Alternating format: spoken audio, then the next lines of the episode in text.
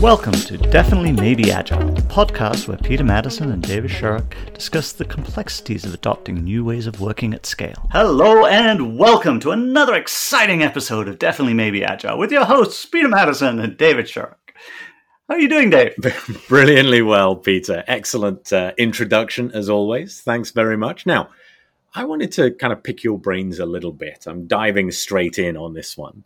But last uh, week or a couple of weeks back, we were talking about value streams. And I kind of dropped off that call, scratching my head and thinking, how do we take a value stream concept that if I'm a startup and I've got a single product or service that's delivering value is fantastic and easy for us to build around and uh, scale that up to the point where I'm working with, you know, a large organization with hundreds of people working on tens of different products and services. What are we supposed to do? So, and this is an interesting topic, and you and I have, have discussed it uh, quite a bit in the past. It's uh, the, one of the interesting things that this concept of um, of alignment across the organization comes in, and then this is an aspect of, of value streams. Are we aligned to the, the value streams that uh, we use to deliver value to our customers? If we look at how then these value streams might be related to each other in order to deliver a particular service to a customer. Uh, then we can start to see that, that, there are relationships between these. And we, we might also have internal value streams. And sometimes we describe this as like there's multiple types, like operational value streams versus product value streams. And so there's, when we start to think about that and then think about our how we scale up across the organization. We might have like a line of business that could be something like retail banking, and under retail banking, we might have our value stream that delivers mortgages and one that delivers credit cards, and so on and so forth, which become the the product value streams. We might have multiple products in value streams, which is another interesting conversation to, to have. The, the, uh, uh, so, so I'm going to I'm to stop there because I, I, can talk about this for quite a while. And that's our time for today. Yes. so, I as you were describing that, and it was a great description, Peter. I just wanted to pick up.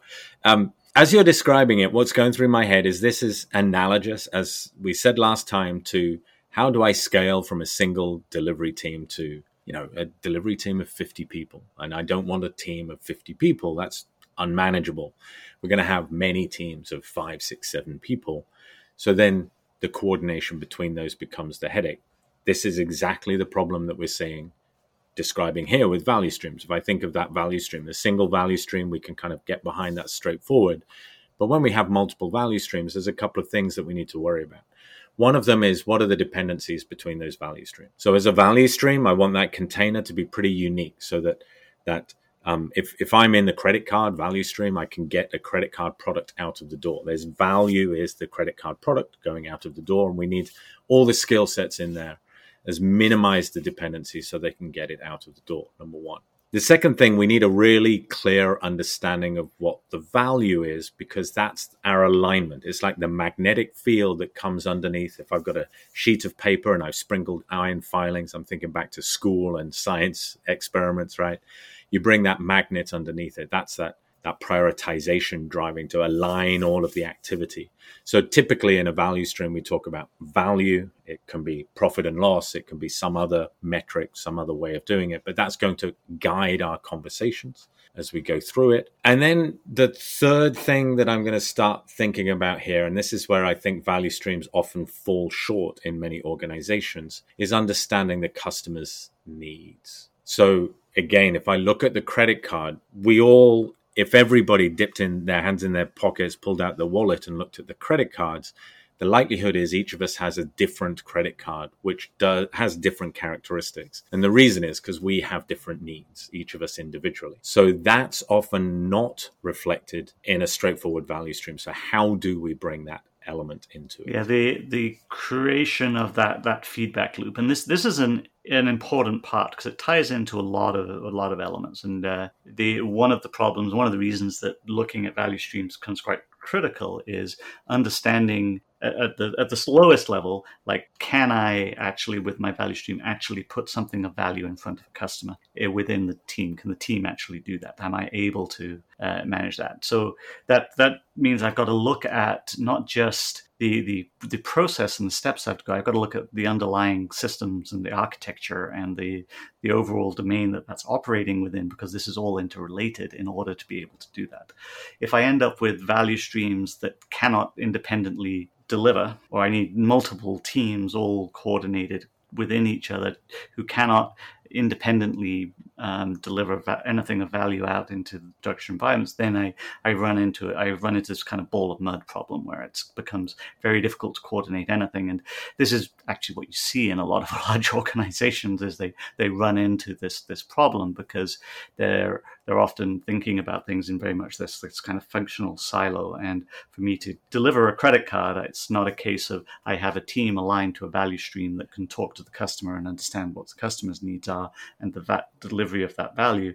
I've got a lot of independent pieces that I now need to provide handoffs between each of those areas in order to get to the point where I can even understand uh, what the customer got from what yeah. I delivered to them. Um, I, I, think one of the things we should recognize is, and this is, I, I've come to this from those conversations with clients about value streams. We want value streams that serve customers. So we start talking about customer experience, value streams. What we very quickly find out is you can't, in many organizations, it's really difficult to create a value stream around, for example, a customer. And if I look at, let's just touch on financial services since we've been using that as the example. Uh, uh if I look under retail banking, there, you know, I've got a value stream, for example, around young, uh, young families. You know, first child in the household. Maybe they're trying to, or just have bought their first house or apartment. And so they have very specific financial needs around the products that are in there. But you're not necessarily going to have a credit card product in that value stream, which is a different team to the credit card product, for example, in a you know, someone where the, the children are now leaving home and the, the parents in that family, that whole thing is now moving in towards downsizing and retirement planning and things like this. They have a different need for those credit card products. But you don't separate out that team that's doing the credit cards for one to the other. So we need to under what you often see as you scale is a focus on product value stream. Um, call it product or service because it may be a service like onboarding accounts or something like this. But basically, it's a it's a set of functionality that serves a purpose within a broader context. Yes, and and that's that's where we start to run this problem because once you get into this I've got a service now that I'm delivering. I need to ensure that service is, is up and it's running, it's reliable, and it needs to be consumed by the value streams that are delivering the, the customer experience uh, so that the customer experience can be uh, understood and uh, and delivered. So now we, we end up with this interaction between them. And actually, this is something that um, uh, team topologies is, a, is quite a good example of a, model that uh, talks to this, where teams, where you have this concept of uh, platform aligned teams and stream aligned teams, but also around interaction models, the, the concept of collaboration between between teams, uh, or where one area is provides something to the other as a service, which is so it's purely consumed as a service. There's no direct interaction between them. It's uh, there's a service contract between the two areas.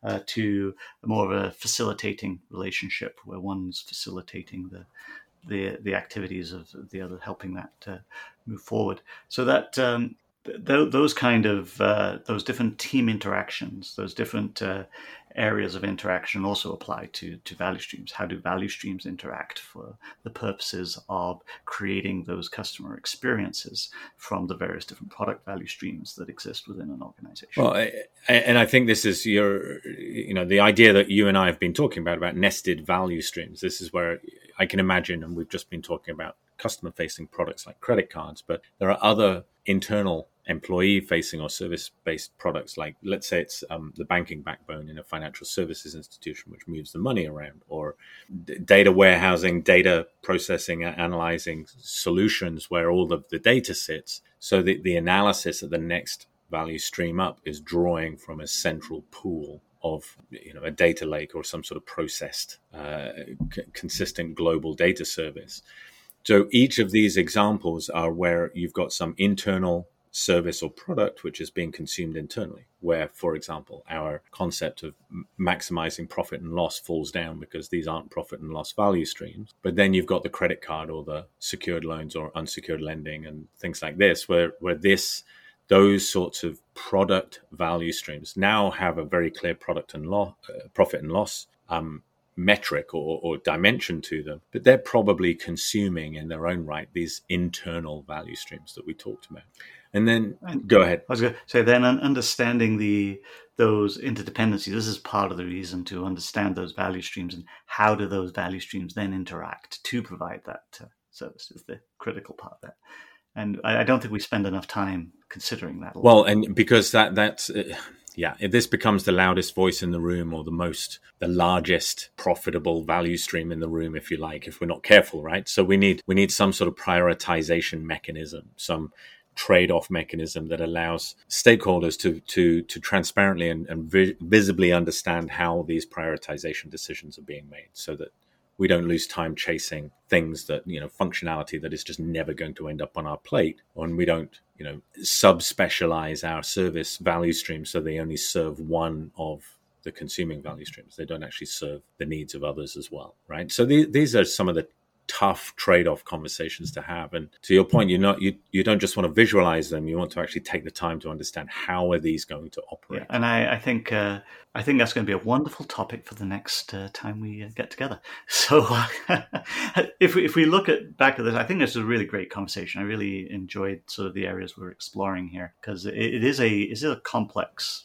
topic um, and there's many many different angles to it. So, uh, if you were to sum this up in in three points, how would you kind of sum this up for our listeners? Well. Um, I, I, really liked the the way that we described the interactions between the value streams. That first of all, the sort of metaphor or the, the analogy with with how we scale up our development capability from one team to many teams, there's a lot we can learn from that. Some of the similar conversations that we have to have.